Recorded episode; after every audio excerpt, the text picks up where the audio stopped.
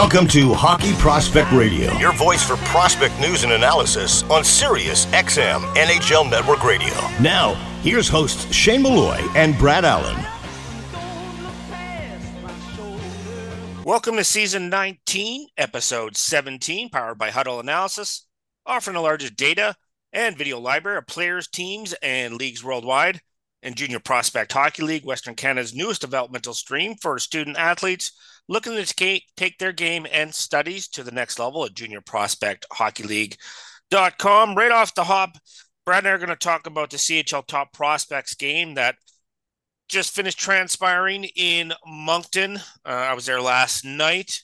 And Brad, one of the things when I go into this game, because it's a one off in, in that respect, the things that I look for is I want to see the adaptive processing of players because in many cases they haven't played with the players they're playing with. Sometimes they get, you know, they've known each other from, you know, U17s or, uh, you know, other different types of uh, teams like that. So I look for adaptive processing. I look for do they play to their identity? And, you know, as well, which I think is also important, is I want to be able to watch the players skate against each other in that circumstance and can they play with pace? So just gives me an understanding of how they match up against maybe certain players that they would never play against if it's a dub player against a Q player. So those are the things I really I really kind of try to pay attention to. Uh, from your perspective, what are your takeaways? Oh, I'm with you. Uh, you know, we we talk about it a lot on this show. I think the base of scouting essentially is looking at uh, a kid's adaptive processing ability. I think it's the, you know, you got preset processing, adaptive processing. One is the two steps ahead type of thinking, almost a chess match type of thinking. Yeah. Uh, I always use the base example of this, Artemi Panarin, when he's coming down a wing and he's looking to slow down the play, he's using his preset processing to try to figure out what his trailing options are and then figure out in real time what he needs to do. The real time element is the adaptive processing. Uh, the game of hockey is super chaotic it can go from structure to total totally uh, uh, zero structure you know flatline structure. When that happens that's when you need to be able to see both. Uh, i think it's the base for almost any sport to be honest. I think i think the pro, basically the ability to process play as a whole is the base. So you're right i'm totally with you because in this in this um, situation with an all-star game uh, every kid is going to come into a little nervous because they understand that every scout known to man is going to watch the game, and some of them are not used to playing with each other. So you're not going to base it off of uh, team chemistry or structure as much. So you just want to see how they kind of work and operate through it dynamically. And so I, am with you from that perspective. That said, I, uh, I always say this: this this game to me is very much like a Hlinka game meaning from a weighted category as a scout from a scouting perspective 100%. i don't weight this i don't weight this game very heavily whatsoever um don't get me wrong you can, you can still take something from it but uh it's it's low on the on the the the hierarchy of games that really matter to me in, in terms of figuring out uh, performance 100% and i was i'm always curious to see which players connect with each other and i think right off the hop for for team red and let's t- uh, talk about this line. So is the Marek v- uh, Vanacker, Raoul Boilard, and Cole Beaudoin that line? I thought all three of those players played to their identity. They played playoff style, heavy hockey, down low, greasy, uh, controlled and managed the puck really well down low in the offensive zone, drove pucks to the net, threw pucks at the net, forced the defensemen and the forwards defending them to try to grind them, try to battle them in a grinding way. And I thought they took advantage of almost every line they played against because they just knew if they got it in deep and they could cycle and find each other, that they were going to cause a little bit of chaos. And I thought that line caused chaos. And I took great. I took notes of all three players. I think they just understood what they could get away with, right? And then once they saw they could do it, they just sort they doubled down and then they tripled down on it. And until someone could counter or have an answer for them, and I don't think anybody had an answer for them all game. Yeah, it's one of those situations where it's again it comes down to team chemistry. They don't know each other that well, so it's one of those situations where it's keep it simple and then play really hard, and good things usually happen. Uh, it's very much like a depth line that plays north south and tries to be chippy yeah, and then they were in right? straight playing in straight lines, straight lines, yeah. straight lines, and just and just trying to be as heavy as they can. There's, I mean, there's a reason straight line hockey exists, right? Even at the NHL level, it exists a lot. It's because it's very effective when it's done correctly. Pressure is very important, and one of the best ways to generate pressure is is by operating in straight lines. So um, I thought they were fantastic. Uh, and Boilard is a is a prospect. Uh, Jerome Berube has brought to my attention. Uh, greasy, I, Eh? Yeah, he's greasy. He's greasy. He's well rounded. He, he's one of those players where uh, he's more than the sum of his parts. There's nothing, not one singular trait that's like dynamic in his game or anything. But when you take the whole, he's very effective. Yeah, uh, and that and that's what's going to lead to him getting drafted. Uh, um, in in the upcoming 2024 draft for I sure. His work ethic, like work work ethic and pace and willingness to do things that other guys generally don't like to do is go into corners and retrieve pucks and take hits to make plays and go to the net, know you're going to get smacked and play in traffic. Like that's a will. Like you you got to want to do that. And not everybody wants to do that unless there's a prime scoring chance sitting there. And he and I thought that was the part to me that jumped out to me in his game. Absolutely. He's a competitive player, and you're right. He's very consistent with that aspect of his game. I'd, I'd argue the maybe the least consistent aspect. there certainly wasn't. Uh, I mean, he played really well here. He he, he produced, but it, when it when it comes to looking at his long term projection, he does look more like a depth forward right. at the NHL yep. level, just yep. because of not the most consistent when it comes to his puck handling, puck skills, and, and when you like label him as a, you could label him as a dual threat, but again, nothing that lo- you would label line. as elite. Yeah, more of a lower line type. So he played. One thing that's interesting about this game is sometimes you see a prospect, and you know at this stage we've seen him play. We've seen them all play a lot.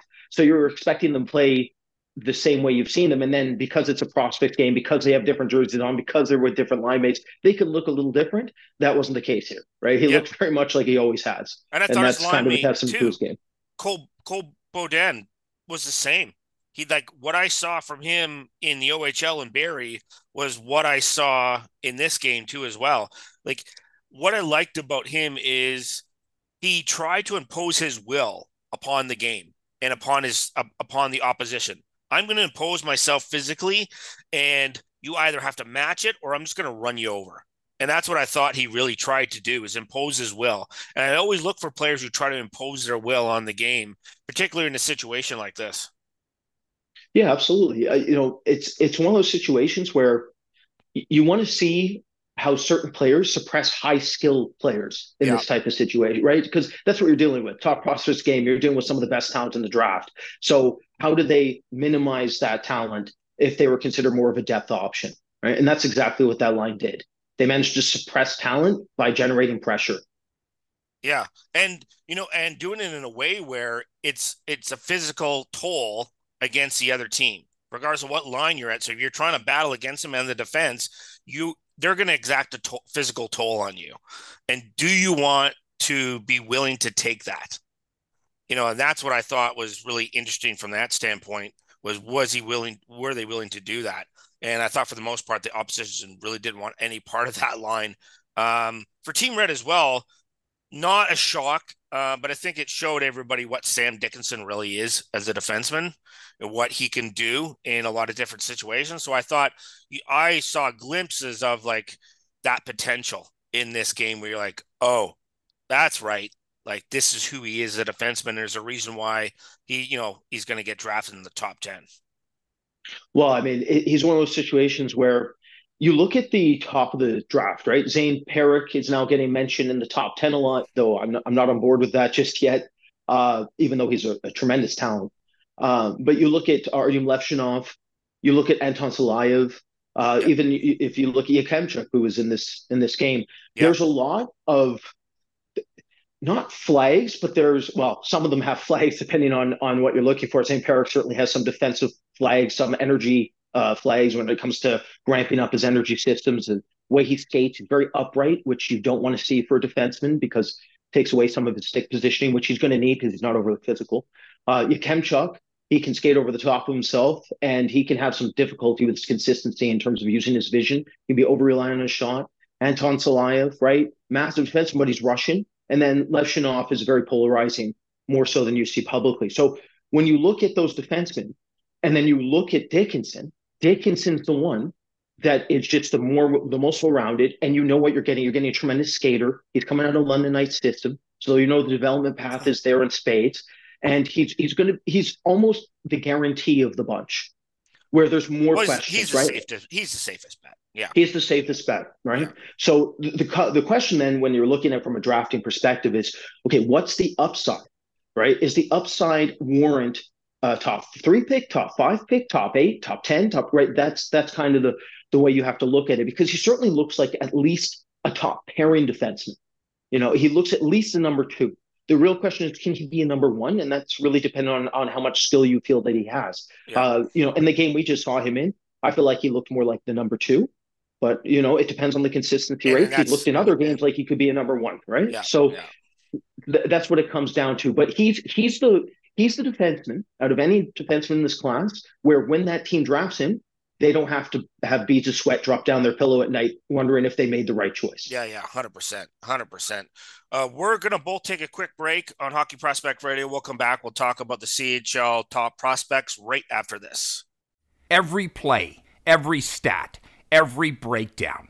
On their own, they're essential, but altogether, they're undeniable. Introducing Hudl Instat a new advanced data platform that integrates with Sportscode and every Hudl product you rely on to create an all in one data powerhouse. Hudl Instat's advanced tagging and next level stat reports help you develop your team, and its global film library helps you find the missing piece to get the most out of every second of film.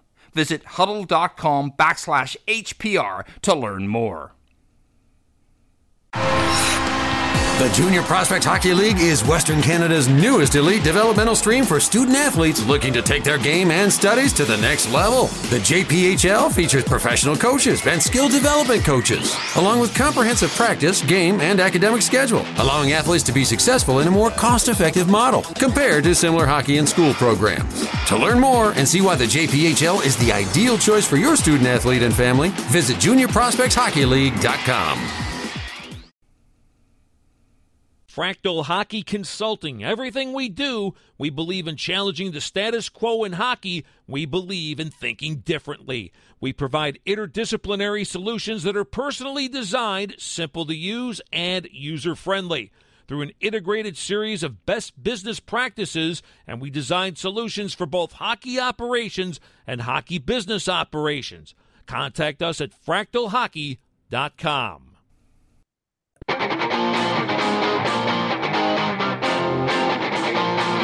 You're listening to Hockey Prospect Radio on Sirius XM NHL Network Radio. Here's Shane Malloy and Brad Allen. We're back empowered by Hudl Analysis, offering the largest data and video library of players, teams, and leagues worldwide. We're continuing to talk about the CHL Top Prospects game that concluded in Moncton. And for Team White, right off the hop, I thought this line was fantastic. But, you know, we're going to single out Tij Iginla. Just, I think, his motor, his pace, his energy um, really helped like solidify sort of complement the skill set that you knew that was already there. And to me, it's just like there's a guy who just every shift, he's coming out guns blazing. And I like that compliment because you knew he was skilled and talented, but I wanted to see whether he would try to impose his will on the game. And I thought he really did for Team White. Yeah, he's been fantastic all season. Uh, for for myself, I, I remember the first uh, couple games I watched of him. I was like, wow, this is he was he put himself on the map very early. Let's put it that way. And it, it wasn't even just the well roundedness of him, which is absolutely there, as I'm sure some of our listeners have seen now. Uh, it it was the shot. He can really shoot a puck from distance, which is he can rip it, and that's that's very useful. Um, that said, the reason I bring up the shot quality and the ability to shoot from distance, and some of you saw it in this game, is that right now he has a tendency to slow down the play too often. Uh, he's using ace stances, he's using wide triangle stances where he's constantly slowing down the play and trying to assess his options instead of speeding up the play. Um, but it, it's one of those situations where I think it's very correctable. And when when he's on and he's using speed differentials correctly, he's slowing and speeding up and making sure that the defense are offset by his skating, then he's really a lot to handle. Uh, you know, a lot of work for him to be done along the boards. Doesn't exactly know how to use his frame just yet, but you you see the handling ability, you see the dual threat nature of him, you see his willingness to do basically everything, and you just look at him and go, okay, you plug him anywhere in the lineup. There's a tremendous amount of versatility. he knows how to generate out. pressure. He's going to figure it out, right? Yeah. He's going to figure it out. Uh, he's a very interesting one to watch on draft day, just because of where he's going to go right? I, I, could see a team absolutely falling in love with him enough to take him top ten. Uh, this game looks, you know, if he plays plays like this the rest of the season, then you could definitely warrant that. Uh, I believe at Hard Prospect we just have him around ten or eleven right now. Um, so that you know, that's I think he project he basically played in this game like he projects to go on draft day. That's like a top ten to twelve pick. Yeah. And, and, you can't ask for much more. He's a fantastic talent. Obviously, he's got his dad in his ear. He knows what it's going to take to become a pro and a good one. Uh, and that absolutely matters. So, uh, fantastic performance by him. Let's talk about Jett Luchanko on that second line. Thoughts on him and the prospect out of Guelph? Yeah, so th- this is a player that at Hockey Prospect we have had ranked A rated in the A range for a couple months, and uh, no, no, one was on board with this. But uh, we're, we're, starting to get some chat. With more more people are definitely getting on uh, on board with what we've done uh, with this player the last couple months in terms of our evaluation now. And that's and you saw that on display in this game. Skating abilities there, very good skater. And and you know, skating is one of those things where I think for a lot of uh, our listeners who are just just viewers of hockey and, and don't scout, uh, one of the big differences with skating from a scouting perspective for us is like we have to look at the mechanical base uh, from a long term perspective in the player and not just the power output and not just the A to B and what he looks like because that's in terms change. of on the ice because it's going to change, years, right? Yeah. That's right. So with Luchanko, one of the reasons we really like him is that when you look at it from a mechanical perspective, it's already really good, and he's all, uh, one of the youngest players in the draft. Two weeks from eligibility next season. Yeah. So that's a very good sign. So you take that, and then you see the playmaking ability. You see the ability to to carry the puck through three zones. Right, the new, neutral zone entry rates are looking pretty good and you look at the the hockey sense and then the commitment to detail, and you got something. I, for me, I, have said this. I told Mark Edwards this from day one. Uh, Jett Luchanko looks very similar to me to Chandler Stephenson uh, out of Vegas. Very similar player to Chandler Stephenson who's an underrated player. Uh, it took yeah. him time to develop. Luchanko was ahead in terms of his curve relative to Stephenson the same age, but I think they're going to be very similar players. We're, we're very high on Jett Luchanko, and I feel like he had a very good game here. Let's talk about Beckett uh, Sennecke, his line mate for this game, kid out of Oshawa, and he's got, you know, I talked to him downstairs, and he's just like a, he's not the like he's still thin. Wait till this kid fills out because he's got a lot of room. He's going to be a big kid when he's like 22, 23. He's going to be a load coming down that right wing. It's exactly it's exactly it. When you look at growth rate and curve of a player, he's just on untapping his potential. He's just yeah. at the just scratching the surface of what he's going to be as a player, right? Um, we really like him. Uh, I feel like he had a good game here, a good performance. One thing with Beckett Sennecke is his production does not match the NHL potential, right? The pro potential of this player is not fully realized at all, and it's not going to be in his draft season. That's where scouting gets difficult because you can take a player who's already looking physically developed.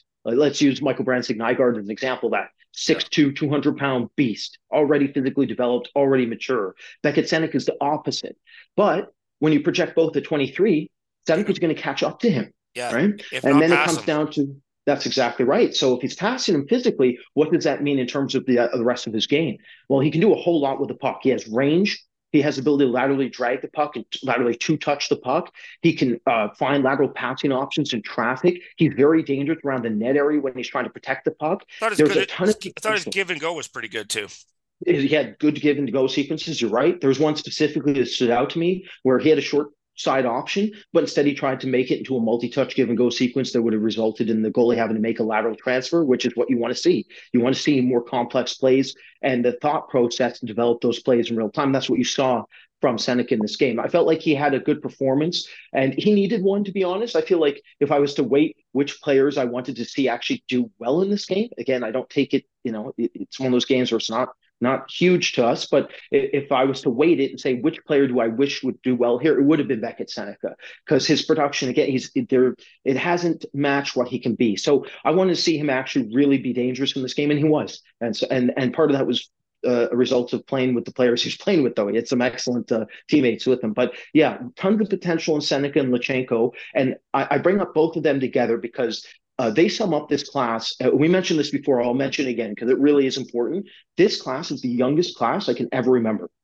there there's a lot more growth rate in this class as a whole relative to other drafts Which because why there's so many August birthdays. The second half of exactly. the season is going to matter more, right? That's, that's right. Where, that's right. And that's it's going to be the danger of once you start cutting down your list.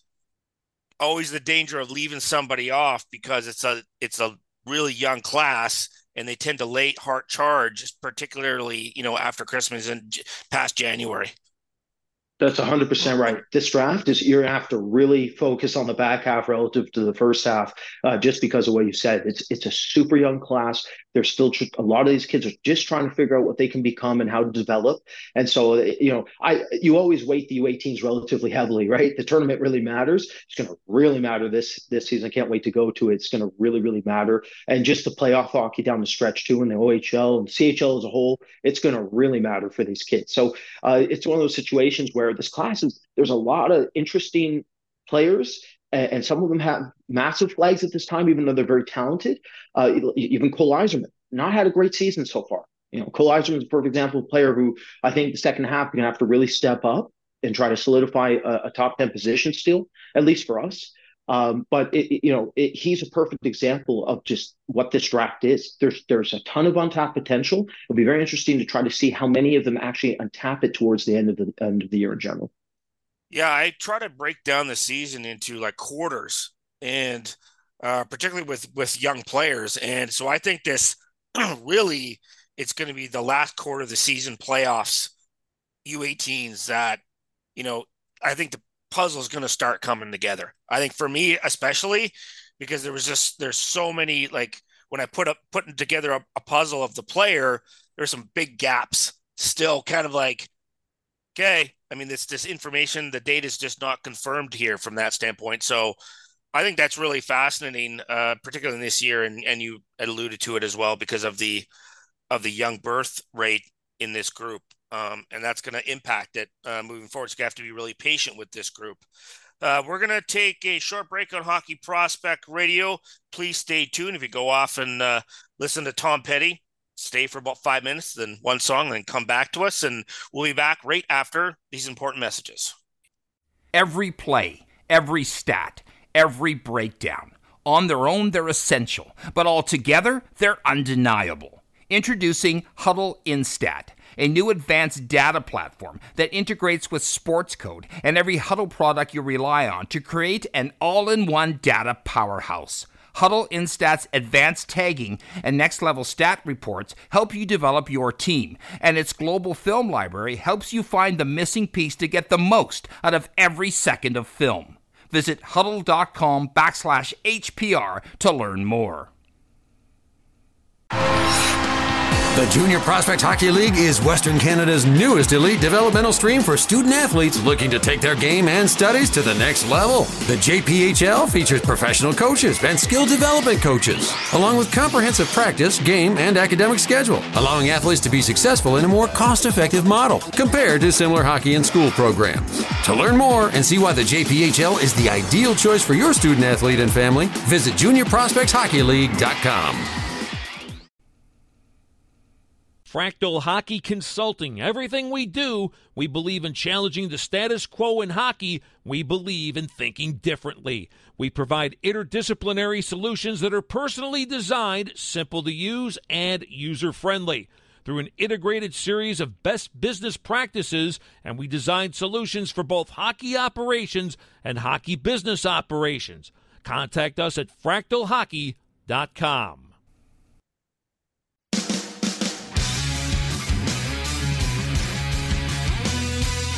Welcome back to Hockey Prospect Radio. Here's Shane Malloy and Brad Allen. It's Hockey Prospect Radio brought to you by Fractal Hockey Consulting. Through an integrated series of best business practices, they design solutions for hockey operations and hockey business operations. Once again, I'm happy to bring on Patrick Williams, AHL correspondent for AHL.com and NHL.com. In our regular segments, we talk about AHL rookies and what's happening in their development first off the hop, I want to ask you about Logan Mailloux, who mm-hmm. came into Laval. Um, you know, we all know his history, and I do think people deserve a second chance and an opportunity to redeem themselves. Because where else would you want that person? Do you want them out on the streets, or do you want him in a structured system where he can get the get say the help he wants, or the help he needs, or you know to build up different skills so that he can be a productive member of society and you know a valued man in the future. I think the latter is much more applicable. You don't want to like cancel somebody and just throw them into the dump heap as a 19 year old kid. So thoughts on how he's transitioned into that pro ranks from your perspective and then you know we can look at it from a statistical standpoint as well he's uh he's been a real smooth uh, adjustment to the AHL, a little bit more so than I expected, to be quite honest. Uh, I think some usually, not always, but often hiccups. Defensemen like that, yeah, there's some hiccups. Like guys that have played that uh, kind of that. They they push the play in junior, right, and then you come to the AHL, and it's like, whoa, that's that just doesn't work there. But he's been able to translate that really well. Uh, He's going to the All Star game next month uh, with Laval uh, to represent Laval. Um, you know, and he, I think more importantly, he's done so with uh, with a fair amount of experience and youth around him. So, you know, it's not as if he's been able to go in there and kind of be be shielded or or be in a little bit of a cocoon. Like he's had to take on a lot early, you know, with that Laval club, and and they went through some real, really rough times early the first yeah. say two months of the season. They've been able to straighten things out. Uh, they brought in you know a real good veteran like uh, Kaskisuo and then who I think definitely took the temperature uh, of, of things down quite a bit, and uh, they're on a nice little roll here uh, in January. So uh, for him, you know, he's like he's playing with that confidence, and I, I said this before to you. With some swagger, yeah, yeah, like that's the first thing you want to see from a young defenseman. You don't want to see, you know, this league will eat you up right? Um, if you're a young 20 year old defenseman, right? Uh, you know, and, and, a lot of guys, you see that that that, that tentative uh, play, right? Like I feel like with him, like he's pushing things, and for me to see that confidence from, from a young defenseman, I think is really encouraging. And you know, he's he's doing what's got him to this point in terms of uh, you know it, the, the he's playing to his identity his identity, but you know now he's now now that now he's adding those pro elements that you need, right? Like you know really starting to take care of uh, things in his own end and, and, and playing that sort of responsible game that then translates into opportunities with the puck. You know, no, and it will end. I'll end up on this point is he has offensive capabilities and yeah. he's he's show I think he's showing that and he's got some grease in his game yeah, and he's certainly yeah. showing that and you know he's not backing down. And even if he makes a mistake it doesn't seem to rattle him for very long. And yeah. he seems to be able to be resilient and get back on the horse right away. So for me i thought that was that's something that was interesting uh, from that standpoint for a young defenseman. Let's talk about Rory Kerins. Like that's interesting yeah. as well because if you talk about okay who would be in the top 20 scoring halfway through the american hockey league season as a rookie I don't think anybody would have put Rory Kerins in there with 23 points in 29 games for Calgary. So for me, particularly as a centerman um, who can mm-hmm. play in the wing as well, that's actually a pretty quietly an, an impressive start for a young player. Yeah, right. And like a player that you know he didn't get uh he didn't get much opportunity, right? Like early on, uh, you know, Connor Zary uh, got called up, so that started to open up a little bit of uh space in the lineup, and then like he jumped in and um, just took the opportunity and ran with it, right? Like, I mean, and that's exactly what you want to see. Like a guy, you know, I mean, so many players, they wait and they wait, they wait for an opportunity, then it comes in there, they're not able to grab it, right? And he was able to do that. You know, a six round pick, right? Like, so a guy that you know certainly didn't come in with a lot of fanfare, a guy that has to kind of push his way into life. He's not going to be handed a spot. Yeah, uh, yeah, he kind of bullied his way in there. Yeah, like yeah. you gotta, you gotta, like you gotta, you know, we, we talk about this all the time, right? If you're a high end pick, right? Like you have to prove you can play, right? And guys like him who are, you know, on the lower side of the, you know, the draft, they have to prove that they can play, right? Multiple times, yeah, multiple times, and you know, people are always looking for, you know, something to pick apart in a player's game like that, right? Like why he can't play. And instead, he's showing that, hey, no, I belong here, and you know, he's in a good situation now with with, with uh, I, I, think Trent Cull's a good fit for him as a, as a head coach, uh, a guy that will kind of you know really kind of embrace those qualities in his game, and uh, so it's yeah, it's it's really good to see. You know, you love to see those um, those guys that don't get the heralded, you know, the fanfare coming in. You know, as a 20, 21 year old, you know, first, second round pick, right? Like this is a guy that's had to really push his way in, and you know, good good for him. Uh, he's he's uh you know he's in a great situation now with a with a Calgary team that has a chance to go uh you know a long ways in, in, the Calder Cup playoffs this year once once again. And um so it's uh yeah yeah like you know you see these players every year in this league. There's there's you know a group of players that are the fifth sixth seventh round picks right? That like late bloomers they they they, they they find their niche and, and, and, they run with it. And you know, oftentimes, right, like those are the guys accept, that end up making accept the rules, right? Accept the yeah. rules, and then this is a rule that I can make it into the NHL yeah. with, right? Yeah, and if you're able to do that, like if you're really truly able to not just say you are, but truly buy into it, do everything that you're asked to do. Yeah, you, we're seeing that, that there is a pathway uh, for a player like that. Uh, lastly, let's talk about Emil Andrae from yeah. Laval, a smaller, skilled defenseman. And I'm always interested, particularly when they're younger, when they come into the American League, how do they handle the defensive side of the game? It's their off puck play that I'm interested in because it's obvious because Emil has the mobility, hockey sense, puck moving ability. He's got, you know, confidence in when he carries the puck and moves the puck. So mm-hmm. I didn't think that was going to be an issue. And 20 points in 29 games clearly shows that that's not a problem. You know, it's really about how does can he not take penalties because of hooking and holding and you know interference and just being out of position and not understanding what he needs to do defensively from that standpoint. So talk about a little bit more. I mean, yes, obviously the offensive part is great, and I think his learning curve is really the off puck. But I think mm-hmm. once that starts to come into play, give him another you know half a season this year, and then another. It's only twenty nine games in, so you know it's really early in that. So I'm not. We shouldn't be both surprised that he's had some struggles without the puck, particularly trying to adjust to a different ice surface and different country and different, you know, different way of life and you know different coaching styles. Yeah, you know, he's part of that Lehigh Valley group where, um, you know, like slowly but surely, right, like we're starting to see some pieces. You know, it, it, the Flyers are, you know, they're an interesting. I I would say one of the most interesting just overall situations in the NHL right now, you know, on the way down to the AHL as well. Uh, just kind of the group they have, you know, like you got the NHL team, I, I think a little bit ahead of schedule, uh, certainly in, in, in, where people expected them to be. So that changes the equation a little bit uh, for management.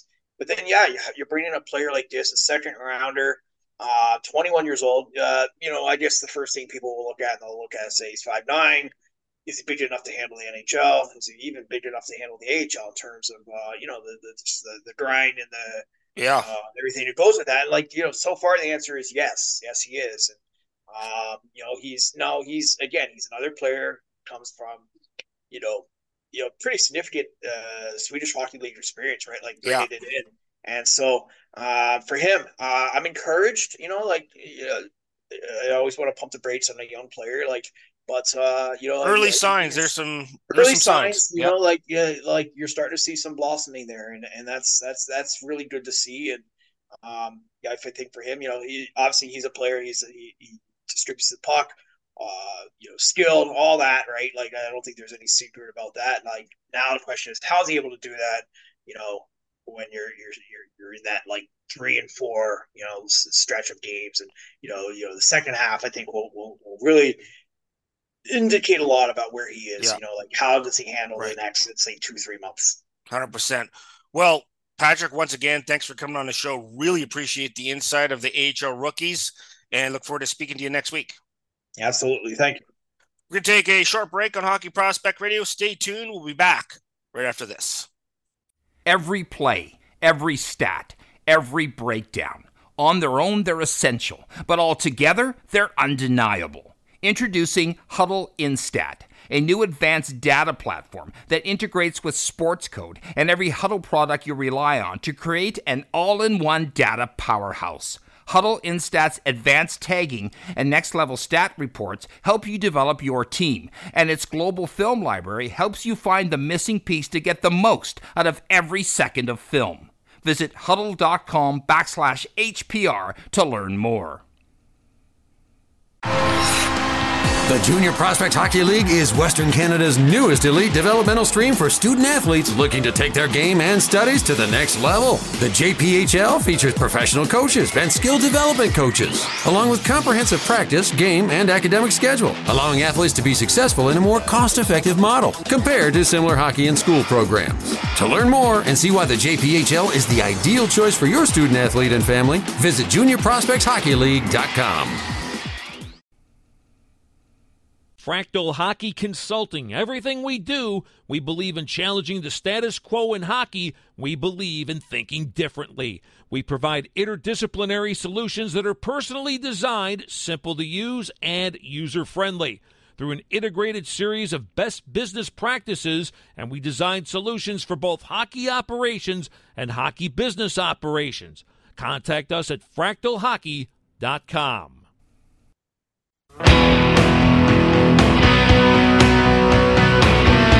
prospect news and analysis. This is Hockey Prospect Radio with Shane Malloy and Brad Allen. It's Hockey Prospect Radio brought to you by Fractal Hockey Consulting through an integrated series of best business practices. They design solutions for hockey operations and business operations. Speak with Mike McMahon, college hockey insider, about some drafted college players. And Mike, this week I want to ask you about Landon Slaggert. So interesting you know, he was third round pick of Chicago, went into his freshman year, had a really good year, like really good year. Um, played as an underage going into the U20s for the World Juniors, and you know threw his weight around, but didn't really produce anything. Not a surprise. It's no harm, no foul for being a younger player. And then his sophomore season had a really good season with Notre Dame, I thought, and then went into their U20s again and played really well. At six points in five games, and I thought his you know his career was on the uptick, and then his um you know he gets into the junior year, and then things just didn't turn out the way he wanted to in terms of production, and it it appeared to me there were some injury issues in there, and things just didn't weren't you know sometimes things just don't go your way, and now he's in his senior year and um, thoughts about the renaissance of him getting his game back on track because he's a point of game player so um, so far through 26 games.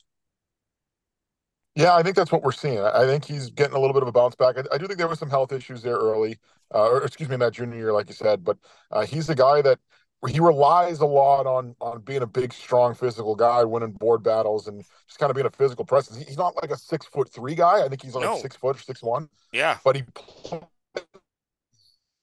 he plays three, four inches taller than he is and about 15 pounds heavier. Uh, it's kind of his game. So uh, I think you know when there are health issues, it makes it hard to play that way. Uh, if there were if they were there, maybe he's you know he's not as physical as, as he needs to be.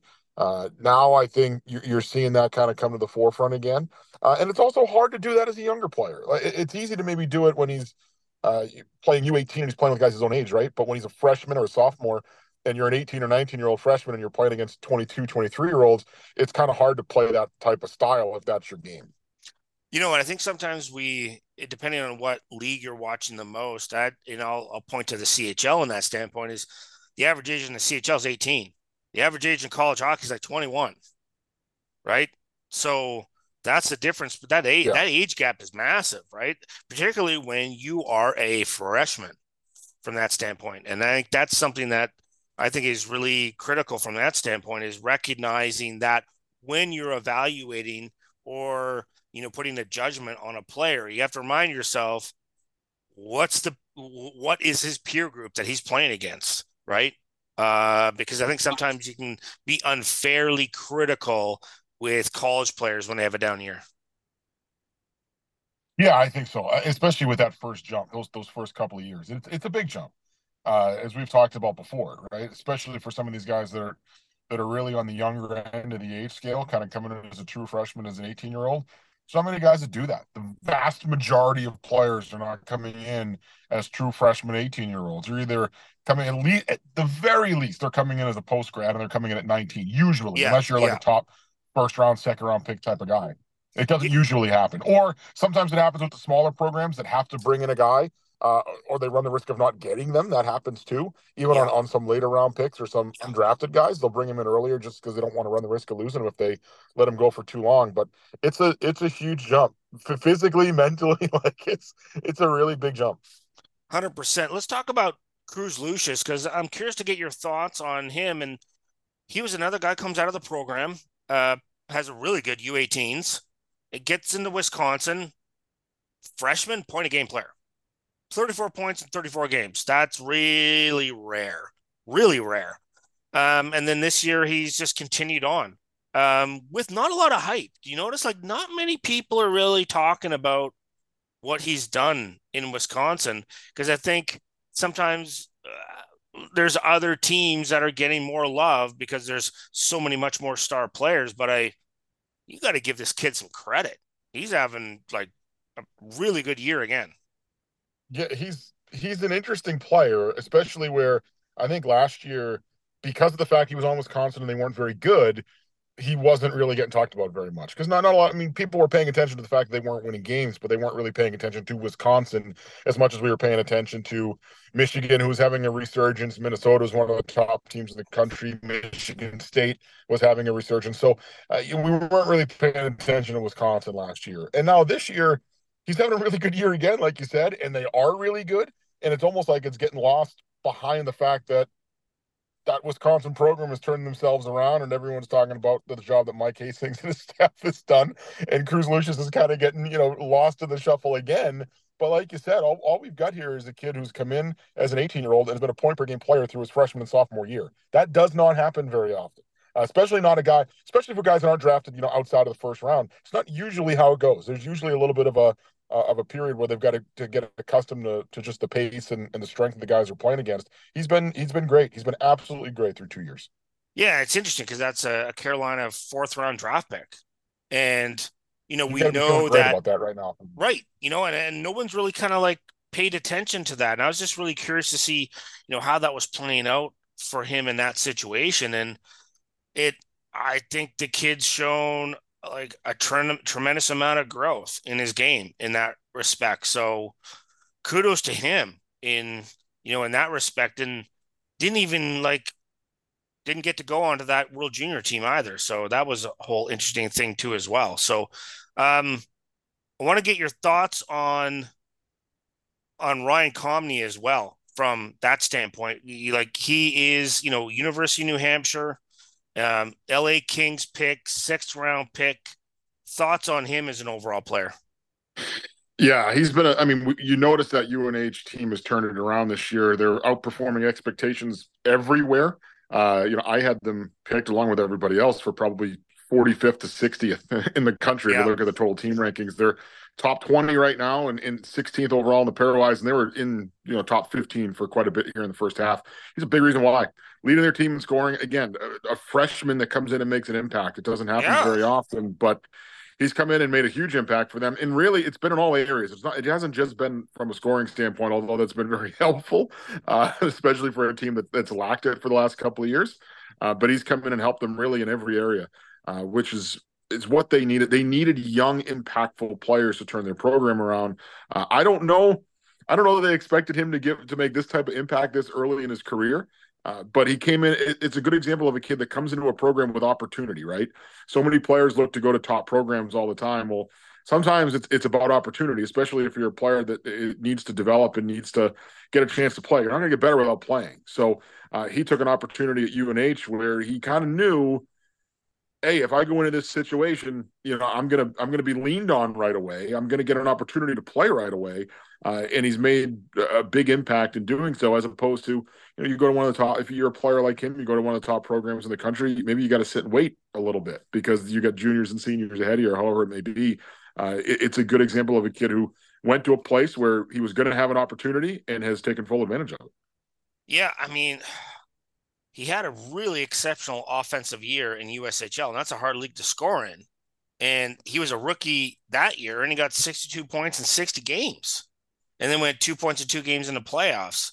Um, comes in as a as a freshman, and he's got 23 points in 20 games. Like it's just, um, you know, I, I just I don't think we can discount that from that standpoint. Is like I don't want to always compare it to the CHL, but this is what ends up happening with guys who are just like drafted, and it's their draft plus one year, and they look at okay, what's this player doing in in this NHL system, and what players doing in that, and you always have to like to me, I always make sure I remember the college hockey players are playing against older, bigger, faster, stronger players. And the average age is, you know, two to three years, depending on the conference, higher than their CHL, yeah. you know, comparables. And that changes everything, you know, from that standpoint. So, you know, I think probably Hockey East, the average is 20, and maybe some other conferences are 21, but still, if you're playing against an, you're 18, you're playing against a 20 year old, that's difference. That's a massive yeah. difference between playing against another 18 year old, uh, yeah. particularly if that 20 year old has played, you know, three years of junior A in Canada and that's come in and he's now a, you know, a sophomore, uh, you know, and he's 20. Like that's uh, significant.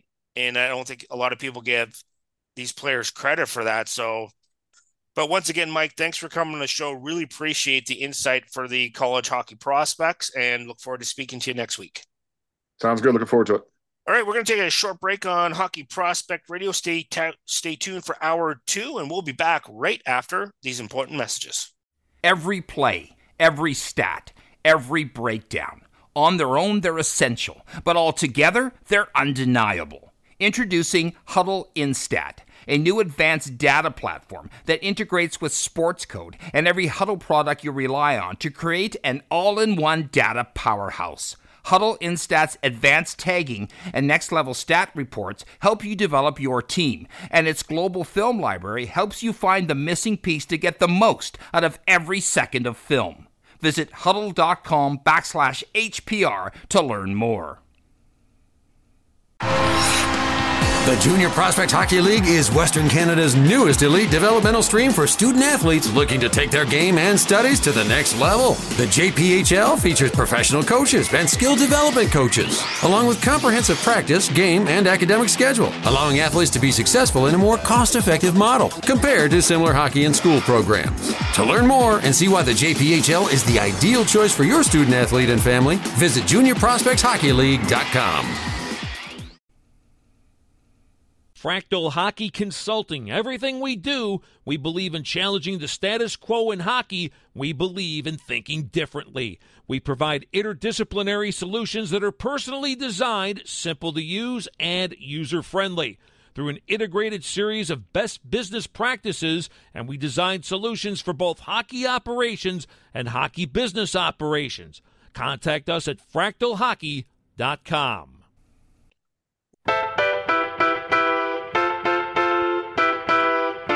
Welcome to Hockey Prospect Radio, your voice for prospect news and analysis on SiriusXM NHL Network Radio. Now, here's your hosts, Shane Malloy and Brad Allen.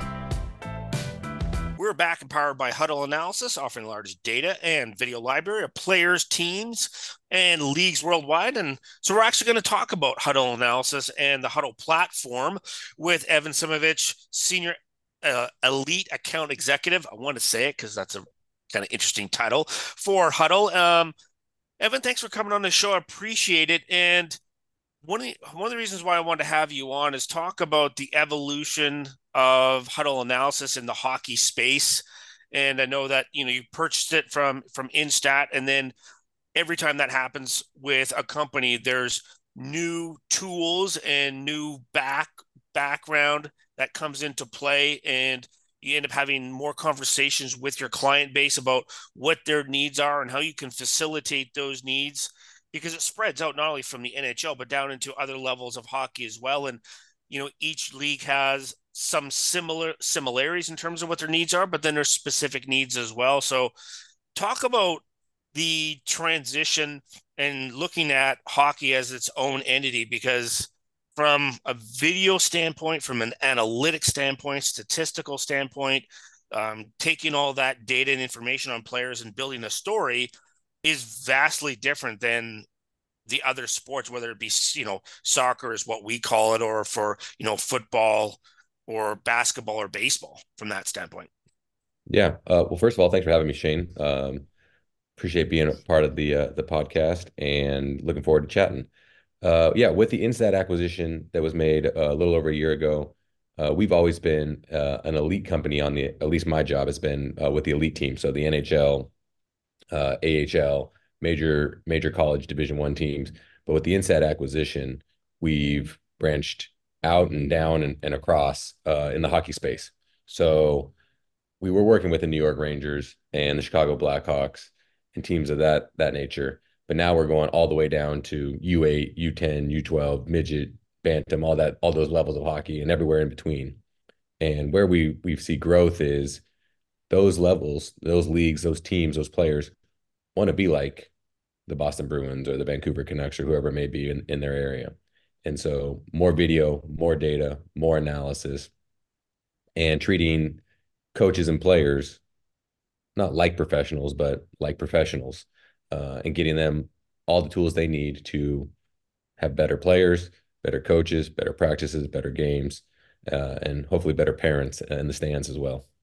Yeah, from that standpoint, I think we can both agree that you know, particularly especially in the hockey industry, information is power and that's the currency with what you wield so if you're in the dark in terms of information you know you're going to be at a massive competitive disadvantage to you know anybody that you're competing against. And it's also about when particularly when you look you can look at it from different ways. I know everything's really player focused but i think the tool is really valuable for not only identifying players and helping them with their player development because that's a tool in itself is not only de- de- identifying the player but helping them with player development and having them grow. But then you can use that as a performance tool for your staff uh, to look at it from a coaching perspective a scouting perspective of like what are we missing what tools do we need um, are you strong in certain areas and weaker than others because tactical scouting reporting from uh, doing scouting reports from watching live games and video are totally different skill sets. So, and, and it can be used as a tool to help teach, you know, your scouting staff or your hockey operations staff how to meld those two together. And then you take the all the statistical information, and that has to be integrated as well. So, in many cases, I find Hudl um, an interesting, interesting integration tool if used in that way as well. Yeah, absolutely. Uh, I mean, there's a lot of things to discuss in that in that question or in that comment. The ability to uh, have the data, have the video tied to the data, have all that analysis is wonderful. Uh, but conveying that message, teaching that message, and retaining that message for the players is a completely different topic, right?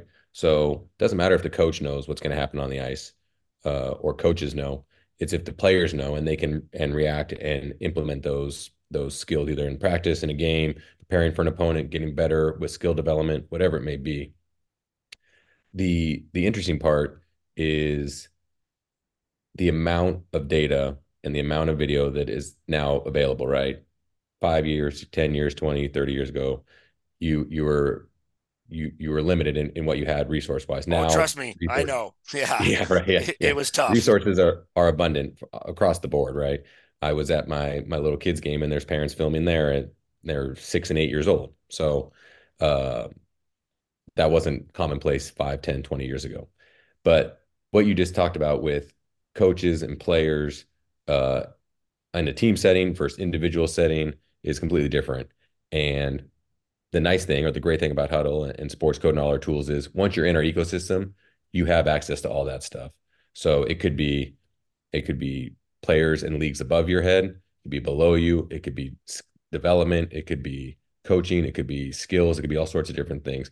But we have tools for every level and every level of player as well. And so, um, one of my former coworkers used to say uh, regarding real time analysis, you can't win today's game tomorrow and so the ability to have real time analysis for our upper echelon teams uh, is just so pivotal for them to win today's game today in between periods, uh, right before the game, so on and so forth.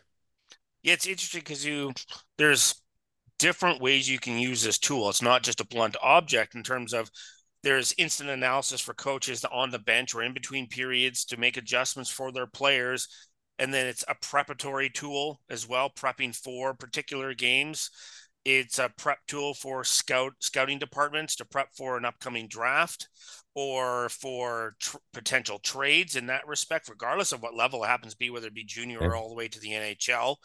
Mm-hmm. And I think that's really helpful as well. And it's then it's a learning tool for all the different levels, whether it be players or coaches or player development or your analytics staff or your management staff of using the tool and trying to find a way to make better decisions and yeah, more informed those, decisions and more yeah, informed decisions and trying to find out, okay, uh, how do we weight all these tools? Like what is more valuable to us based on what we value, right? So there's a, a, a lot of different ways you can use the tools in which what I like about it is the variety of different tools and you can use them in a bunch of different circumstances. So your variety of tools, uh, I think is really useful. Can you speak to a little bit of, of that, particularly, you know, from the different levels? Because, you know, you'd be surprised looking forward and looking back, you know, what tools you end up using.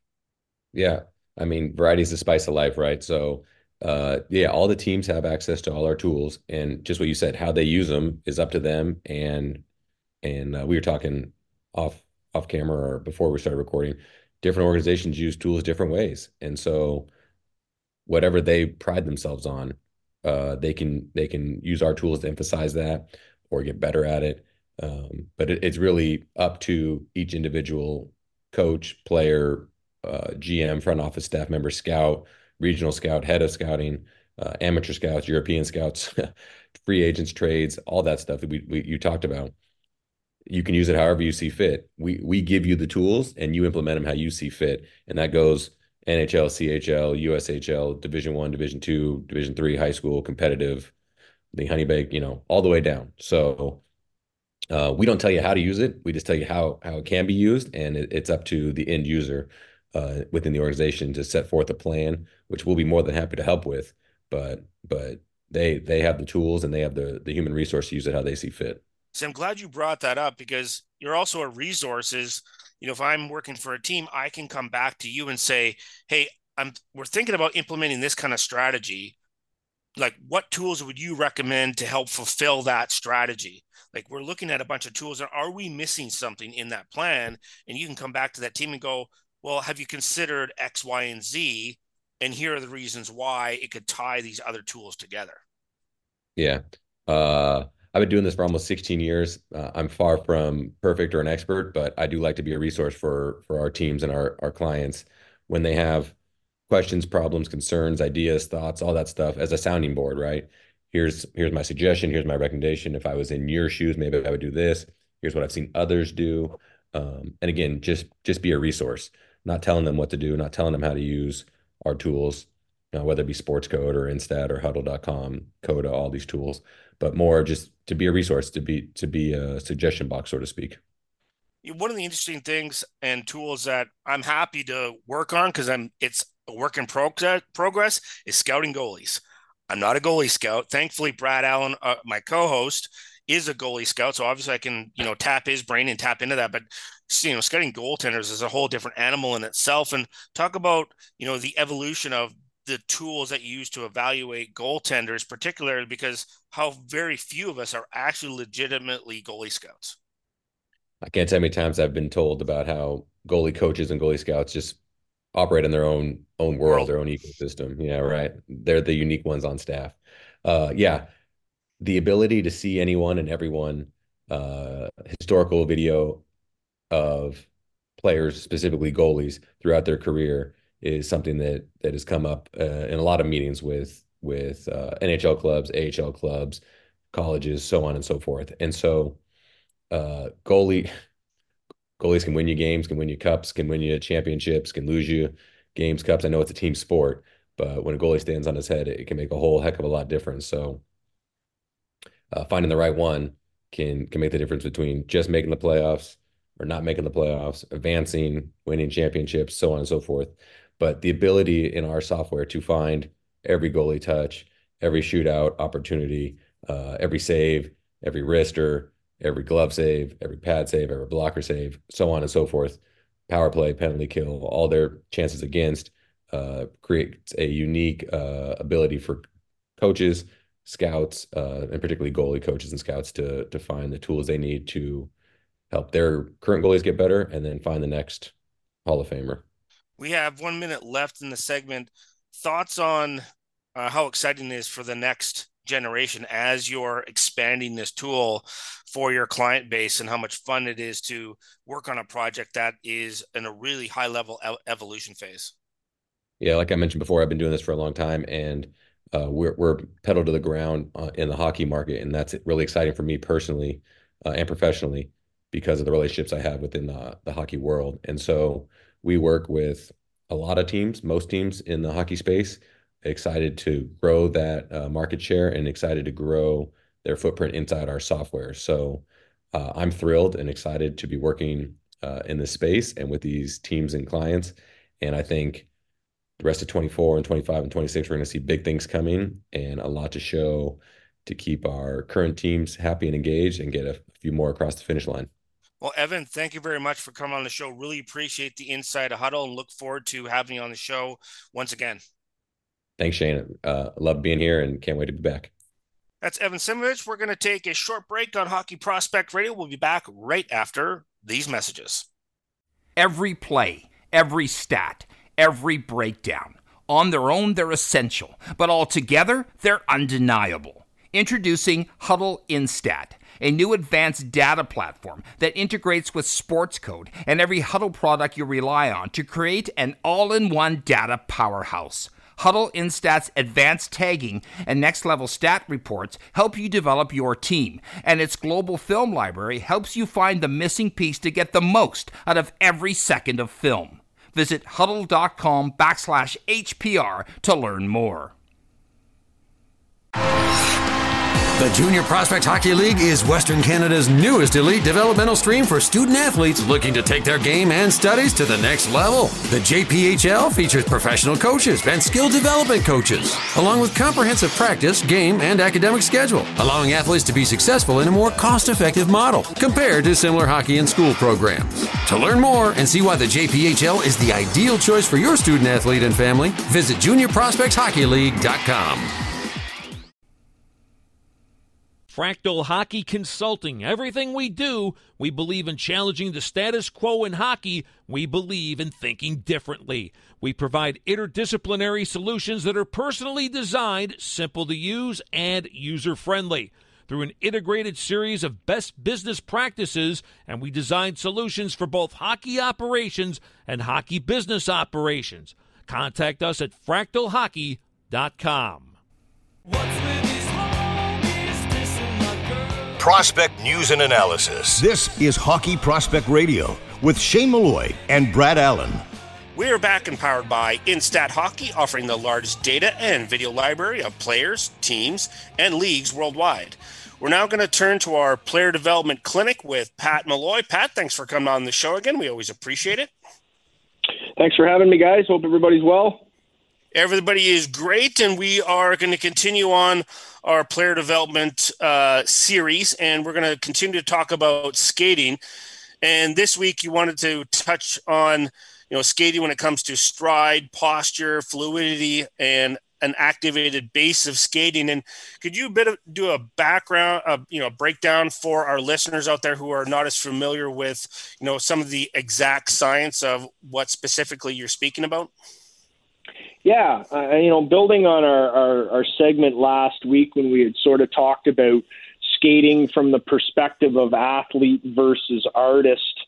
Um, really, what I want to sort of talk about today, specifically when we talk about um, you know building the skating of a prospect coming in and, and taking a look at their base of skating and ensure that you know we enhance their ability to play in the best league in the world you know, one of the first things that, that I like to do is certainly in unison with the strength and conditioning department or the performance department is is get a real idea. As we said, you know, last week we introduced the idea of understanding the athlete and making sure that we work together with the S and C department, and then we take a look at you know activated basis skating. Do we create a posture Do we create an ability for that athlete to move you know, in the fastest league in the world and the fastest sport in the world. And so, you know, I kind of liken it to we want to make sure that everything we do is as efficient as possible and that we've got on demand ability um, to move our mass, to win puck races, to perform the, you know, the, the items of the job that we have. So, you know, we start with, you know, looking at the idea of does our posture, does it come from an activated base? Do we have access to the power we need to create the speed we need? Um, to, to have the process done in a quickness fashion because of stride turnover. And so, what we'll look at is posture. Uh, is our body in line to be able to move our mass? Do we have sunken hips? Do we stand in a way that allows us to create force and be fast? And when, you know, once we've established the idea that from an athletic standpoint, you know, our strength to weight ratio is in line. So I, as a skating coach, would, you know, work with the people in the performance department to, to make sure are we are we strong both left, both right? Do we have impingements in terms of mobility from the left, from the right?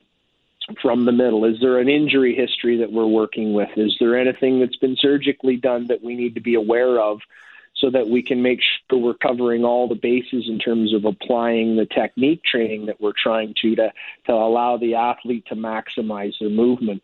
And so once we've established sort of that posture, that base, and recognizing that, all right, we're now in a position that we access power, we want to turn it into speed. And so that takes us into stride work. And so a lot of times, you know, a prospect coming out of junior that, that skates okay, but you know, we look at it and say there's there's efficiency things, there's areas that we can clean up. There's postural things, there's upper body, there's flexion things that we can do to to help iron out some inefficiencies. And so when I think of stride, you know, we'll look at things like is there three joint activation on their drive leg, meaning are they engaged in their hip, their knees, and are they getting finishing pushes all the way through their ankle to get the maximum out of each push? And the more that we can get out of each movement, the more efficient we can make it. We're burning less energy on the the, the physical um, aspect of just moving. It allows us to to really focus that energy in other places when it comes to making plays. From the fluidity standpoint, again, once we've sort of recognized that our power comes from our posture, um, our speed comes from our ability to stride and then our quickness comes from our return and our ability to, to start the process over with a stride turnover concept. You know, from them, for us, what we want to make sure is there's fluidity. We're linking the movements of the upper body and the lower body so that we're not working against one another, if that makes sense. Um, we're, we're making sure that any movement that we we generate is one that's going to create separation for us. And you know, everybody that winds up playing in the National Hockey League can certainly skate. You know, anyone that's a, a prospect or a high um, performing player certainly has a base of skating that allows them to get there. But when you start talking about the best league in the world and you know the best 700 players, give or take, in the world, you know, efficiency and in, in movement really becomes something that we look for seconds saved or seconds earned. And so from those areas, we want to break down using, you know, collaboration between different departments within your hockey club. Um, video evidence based looks at okay this is how we move in a game and then using video to really break down the movements from a training perspective all the while, you know, referring back to the strength and conditioning and the performance department, the therapists, and having everyone on the same page when it comes to this is what we're doing to create the development plan for this individual player. Uh, Pat, you mentioned uh, three three point, uh, um, I, I, guess, activation between the hip, knee, and ankle. Um, mm-hmm. One question I had for you was regarding uh, the physiology of a skater that is severely knock kneed. As a skating coach, how do you help uh, develop a foundation that allows them to go through three point flexion to compensate for the knock knee syndrome? Yeah, that's a great question. I, I think back to work that I had done with Nick Hague, who's now in in, in Vegas's well, he's in Vegas's lineup, and and a great big tall fella, you know, six six at the time that I had started to see him um, and, a, and a really knock kneed player right from the start. And so that wasn't something when, when we looked at that er, initially, we started to do uh, you know something called a movement screen and so it wasn't necessarily something that we started with from a skating perspective as we looked at it immediately from an athletic perspective and said all right what areas of this player's body need to strengthen in order to support, you know, optimal stance, optimal balance points, optimal um, execution points from the technical standpoint. So really, that started off the ice prior to us ever moving him on the ice, and so a lot of what we did in collaboration, you know, with his agent, and this was, you know, prior to him being drafted, because you know, at the time, the player and the agent certainly knew, hey, listen, you know, we want to, this is a big player with a lot of things going right, but it takes a little longer for some of those younger, underdeveloped players to develop the strength and some of the mobility in areas, especially at that young age. So the way we attacked that was really from, from the performance perspective off the ice to start with, creating movement and mobility in areas that would allow them to move the way they would need to um, strengthening areas and hips and adductors and and and you know in their core and and their ability to hold stance to be in a powerful position started off the ice. Um, and that was something that we we really looked at and said you know here's going to be the plan off the ice that'll lead us to the movement advantage on the ice. And those are you know those are fascinating aspects. And i think it's one of the things that helps all of us in terms of recognizing different skaters and what are the mechanics, the biomechanics behind that, Pat. And you know, you know, from my perspective, it's really helpful to be able to break that down and look at it from a, a, scouting perspective and be able to speak to people in player development so that you can sort of almost deconstruct it to yourself while you're like when you're watching players play. So then you have a better understanding of what's in front of you. You don't have the domain expertise that you have but at least you have some better recognition so that you're less likely to make evaluation errors from that standpoint do you agree yeah, for sure. I mean, it, it's an interesting one, right? There's no such thing as one proper way of skating. Everyone's got a base of talent. Everyone's got a base of athleticism. Everyone's got a certain base physically that'll allow them a level of success. And so when you're looking at that, you know, for us to maybe approach a player like Nick Hague and say, you know, let's get this guy to skate like Paul Coffey, they're two different body types. There, there's there's a lot of different things physiologically going on there that would prevent him from doing that. But one thing we would know is, hey, you know, we can look at him and recognize this guy's fluid. He moves well in straight lines let's start to look at some of the things that create extra burden on his body because he's a long limbed player and he's a bit knock kneed. What areas can we can we work on that? And so, as I said, a lot of it became individualized. That let's fix some of the strength inequities in the impingement and the movement areas, and then attack the technical end that would allow him to be a little bit more efficient. Great stuff, Pat. Uh, once again, and I look forward to speaking with you next week and as we continue through this player development uh, clinic uh, and series. Uh, be safe out there. Uh, look forward to speaking to you next week, and um, and take care. Thanks, guys. Great talking, and stay well. That's Pat Malloy, skills and development coach. Uh, Brad and I are going to take a quick break, but we'll be back right after these important messages. Every play, every stat, every breakdown on their own, they're essential, but altogether, they're undeniable. Introducing Hudl Instat, a new advanced data platform that integrates with Sportscode and every Hudl product you rely on to create an all in one data powerhouse.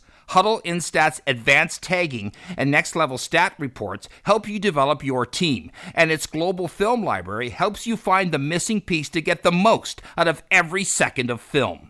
Visit hudl.com backslash HPR to learn more. The Junior Prospect Hockey League is Western Canada's newest elite developmental stream for student athletes looking to take their game and studies to the next level. The JPHL features professional coaches and skill development coaches, along with comprehensive practice, game, and academic schedule, allowing athletes to be successful in a more cost effective model compared to similar hockey and school programs. To learn more and see why the JPHL is the ideal choice for your student athlete and family, visit juniorprospectshockeyleague.com. Fractal Hockey Consulting. Everything we do, we believe in challenging the status quo in hockey. We believe in thinking differently. We provide interdisciplinary solutions that are personally designed, simple to use, and user friendly. through an integrated series of best business practices, and we designed solutions for both hockey operations and hockey business operations. Contact us at fractalhockey.com.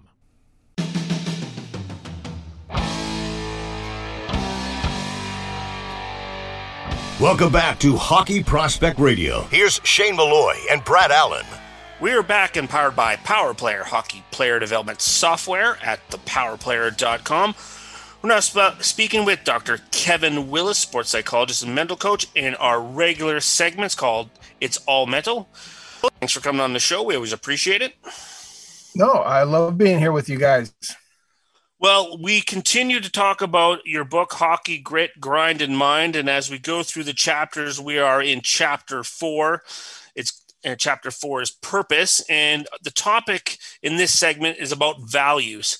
And this topic only because values is such a, I guess it would be such a large area to encompass, even within, say, North America or Western Europe um, we're not even talking about the rest of the world um, and how people define their values differently and what's important and what's not. Then you're trying to get it into not only your personal values, but then there are the there's the team values and their culture, and then how that interact with not only the team concepts and what the team values, but what your you know, teammates value. So, talk a little bit about from that perspective when you're sitting with your clients and discussing this this this area and then how does that sort of all play out? So you know i know some people might think you know when are we going to get to the good stuff? We're going to start talking about real mental toughness stuff. Everything we're talking about is awareness and passion and and now values. Come on kev this is come on let's let's talk about some really cool stuff. But i think the reason that we sort of go to these foundation areas is because that's who you are, right? Who you are and what you do when sort of on automatic pilot. Now, I will say too that when it comes to values, there are things that we may value that we find uh, in our journey to become an elite player that we're sort of having to maybe decide, right? So something something I value is is being put to the test. And so the question is under that pressure, what do I do? Do I do I go with, you know, what I feel like I should versus who I am? And when we talk about values, that's really what I'm talking about is who are you? Right? What's important to you? Values are different. I think we're going to talk about goals a little bit too, but values and goals are a little bit different because goals are things that you do. Values are who you are. And I think that this awareness emphasis, this um, this self perception emphasis that we keep talking about is critical for you being able to get the most out of yourself. And so when it comes to values, um, I would I would venture a guess that most people don't really know what their values are until you sort of sit down and, and sort of give them a list of things that they can choose. And, and that's what I do in the book. You'll see that I, have got a list of all these different areas of these values that I want guys to choose. And, and I want them to choose the top three or four or five values that really stand out to them and then sort of ask themselves, how, how do I honor these values when under pressure? And it's especially hard when we are under social sort of approval pressure um, to to be a certain way, to act a certain way, to say certain things, to do certain things. And and I'm telling you, when that, those things go against who we are, then that's when we have that's when we have struggle. That's when we find folks that are are are maybe doing things and acting a way that is so uncomfortable. It's so not them. And it's because they never really took the time to to figure out what was important and what do I want to stand for. Uh, Kevin, can you discuss how values um, help generate uh, purpose oriented activ- uh, activities like uh, actions i guess would be the best word to describe this. Um, because from my perspective is um, if, you, if you say purpose is setting your intention right? Well intentionality breeds actions right? Is, is would that be the case? And if so is that is that kind of what you're encompassing here with this discussion? Yeah 100% so I, I think a great example would be so if i value getting along right? I get along with folks, and, and that's really important to me is that I just get along with everybody. Then when it comes to competing, to winning ugly, to to you know playing a, a type of game that you leave nothing on the table. Well, it's it's hard to get along with everybody when you play with that kind of mindset. And so that's a good example of of you know we want our hockey players to compete at a, at a level that other players really can't right? When when we come to when it comes to compete level and you know as a scout that's something i know you you you really look at in a player is their ability to battle their ability to compete. And if you are and this is not a bad thing but if you are are really sort of locked up into other people's feelings and i just want to get along i want to i want i want them to like me and those kinds of things then you're going to struggle to turn on that that sort of beast compete mode that you need to when you need to and so that's something that we have to understand in young players that you know we've got guys that that want to get along and don't really want to rock the boat but now we're asking them to to you know turn into something that they're not sure they can and so that would be a great area that I would want to slowly work with the player to say, hey, listen, just because you compete and win that battle, that doesn't mean that you know you put that person down. That doesn't mean that they lost. It just meant that you you know gave everything that you have to win that battle. And this is something that's going to make you a great hockey player. So that that's a I, I think a decent example of how values impact performance impact behavior.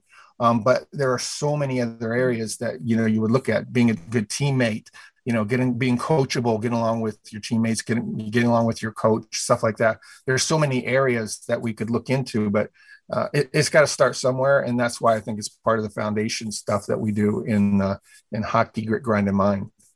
See, I'm glad you both brought that up because it was in a previous conversations on the show, but also just a couple segments ago, we were talking about a Swedish player, and um, much of the conversations I have with my Swedish friends is that their society is so very much um, they enable they're enable people to get along and they talk about their problems in a very civilized manner. Um, their whole society is predicated and built on that, which obviously I admire because they're less likely to be, you know, violent and unreasonable. But then when you have players are who are been nurtured in that environment and you put them in a different environment like hockey in a highly stressful situation, we'll use example like the under 20 world championships and then they, they do a great job through the you know the beginning rounds and then they get into the quarterfinals and semifinals and they have difficulty ramping it up um, do you yeah. see that kevin in certain situations where the society itself actually impacts part of that i mean i don't want to like the swedes to take away that because i actually admire that about them but do you think it can impact from that type of mentality when the chips are down you got to be perhaps not the nicest person on the planet.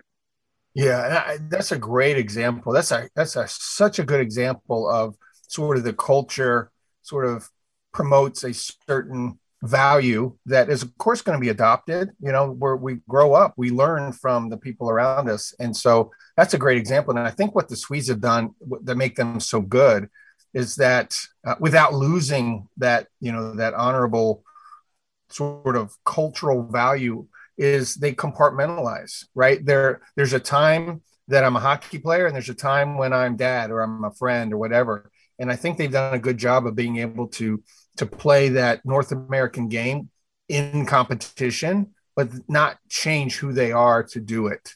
And so when I look at you know some of these junior tournaments where they, they're they're performing such a high level and they and you can even see them they get a little gritty and a little chippy and and you know on the ice but it's because they're able to sort of bring on that that persona that's required for this you know fast intense game and but not change who they are. So that's but you do that through recognition. They have made a deliberate effort to to help these young players compartmentalize their personal life and their hockey performance. And I think that's why they stand out. Not everybody does that as well. And so I think that's that's what you see in some of these cultural differences in, in the sport. We're going to take a quick break on Hockey Prospect Radio, but we'll be right back. Every play, every stat, every breakdown. On their own, they're essential, but all together, they're undeniable. Introducing Hudl Instat a new advanced data platform that integrates with Sportscode and every Hudl product you rely on to create an all in one data powerhouse. Hudl Instat's advanced tagging and next level stat reports help you develop your team, and its global film library helps you find the missing piece to get the most out of every second of film. Visit hudl.com backslash HPR to learn more. The Junior Prospect Hockey League is Western Canada's newest elite developmental stream for student athletes looking to take their game and studies to the next level. The JPHL features professional coaches and skill development coaches, along with comprehensive practice, game, and academic schedule, allowing athletes to be successful in a more cost effective model compared to similar hockey and school programs. To learn more and see why the JPHL is the ideal choice for your student athlete and family, visit juniorprospectshockeyleague.com. Fractal Hockey Consulting. Everything we do, we believe in challenging the status quo in hockey. We believe in thinking differently. We provide interdisciplinary solutions that are personally designed, simple to use, and user friendly. Through an integrated series of best business practices, and we design solutions for both hockey operations and hockey business operations. Contact us at fractalhockey.com.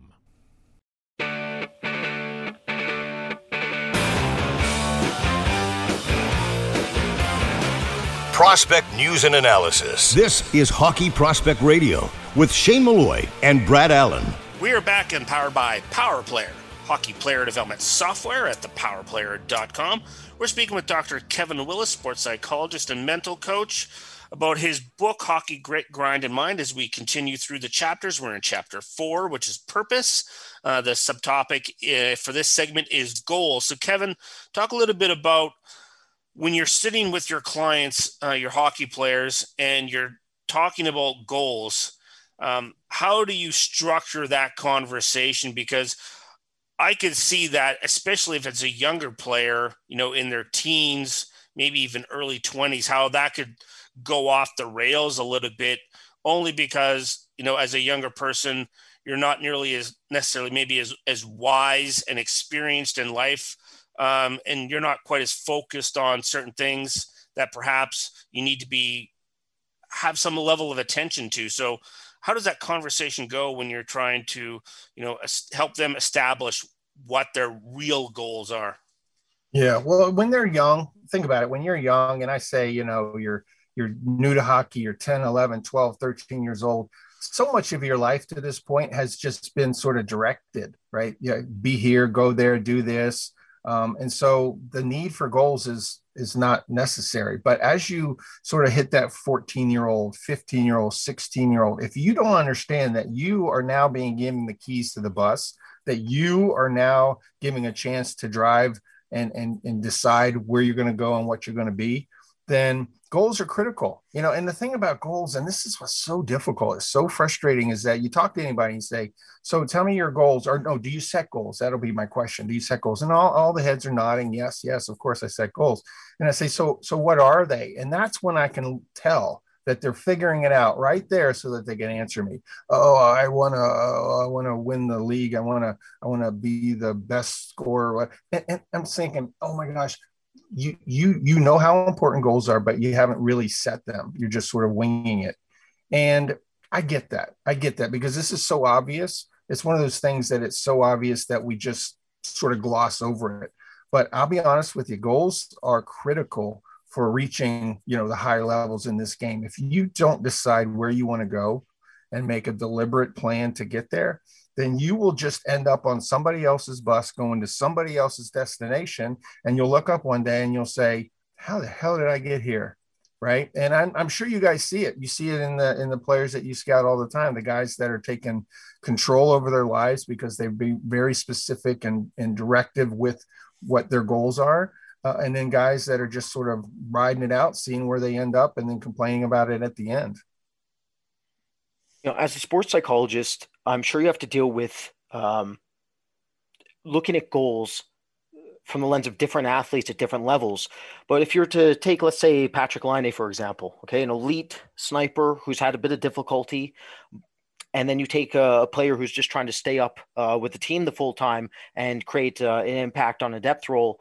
Um, can you speak to the difference of how the goal orientation is perceived and how you modify their goal their goals so that they can they can stay within a threshold, right? So Patrick Laine wants to remain an elite caliber sniper and be a first line star caliber player. So his goal orientation is going to have to be very different than a fourth liner who's just happy to make it after coming up from the AHL. Yeah, no, it's a great example, and and I think what what I what I work with is, you know, you think about goals, you think about short term goals, long term goals, right? That's obvious. That's what we all know, right? These are things I want to accomplish this week. These are things I want to accomplish this season. You know, these are things I want to accomplish in my career. Okay, I get that. But I break them down into to three types of goals, and these are really important distinctions because it, it it sort of feeds into what you were just talking about. One is outcome goals. You know, outcome goals are things that I want to accomplish. The thing about outcome goals is that they're not always things that you have control over all the variables, right? So if I want to be the best, the leading scorer on my team, say for instance, then I better have an offensive team. I had I better have guys that move the puck well and see me, and I better get into good scoring positions. Okay, that's on me.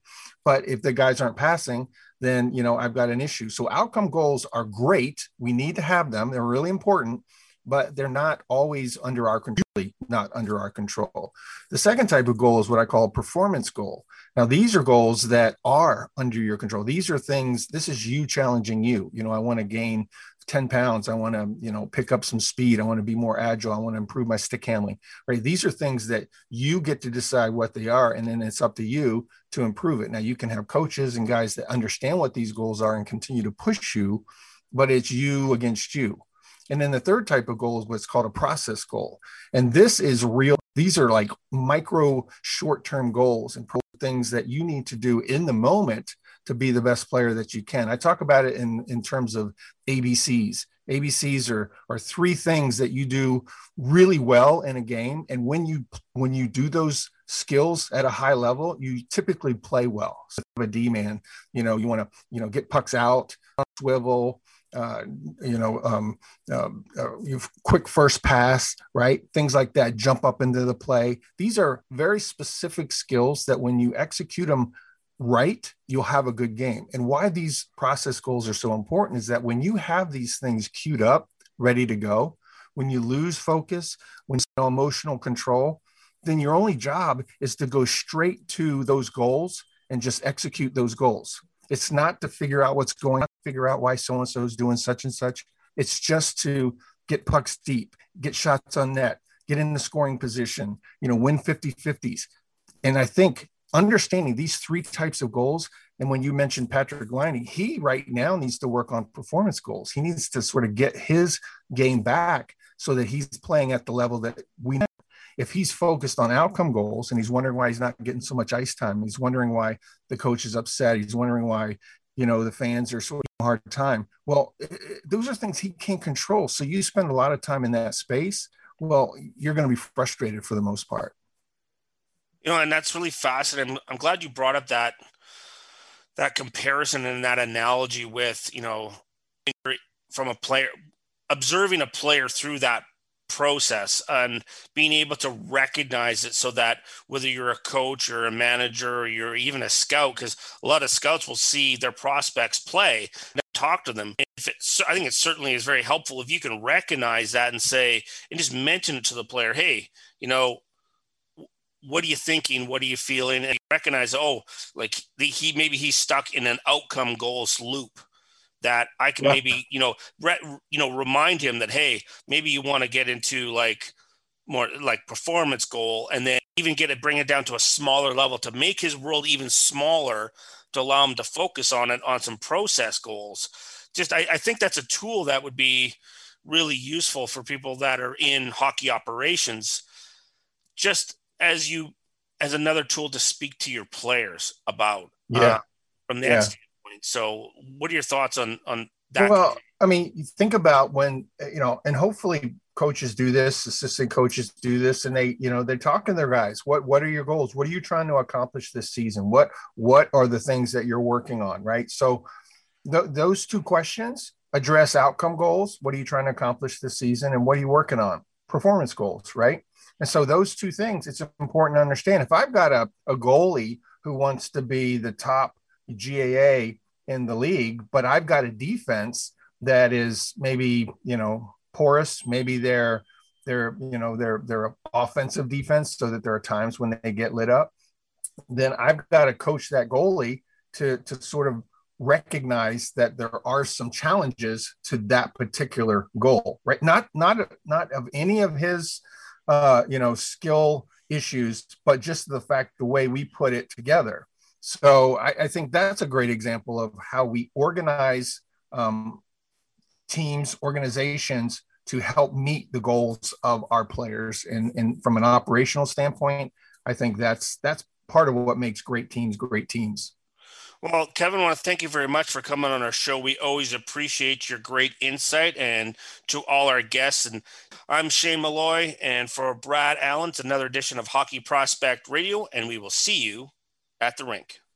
Every play, every stat, every breakdown on their own, they're essential, but altogether, they're undeniable. Introducing Hudl Instat, a new advanced data platform that integrates with Sportscode and every Hudl product you rely on to create an all in one data powerhouse. Hudl Instat's advanced tagging and next level stat reports help you develop your team, and its global film library helps you find the missing piece to get the most out of every second of film. Visit hudl.com backslash HPR to learn more.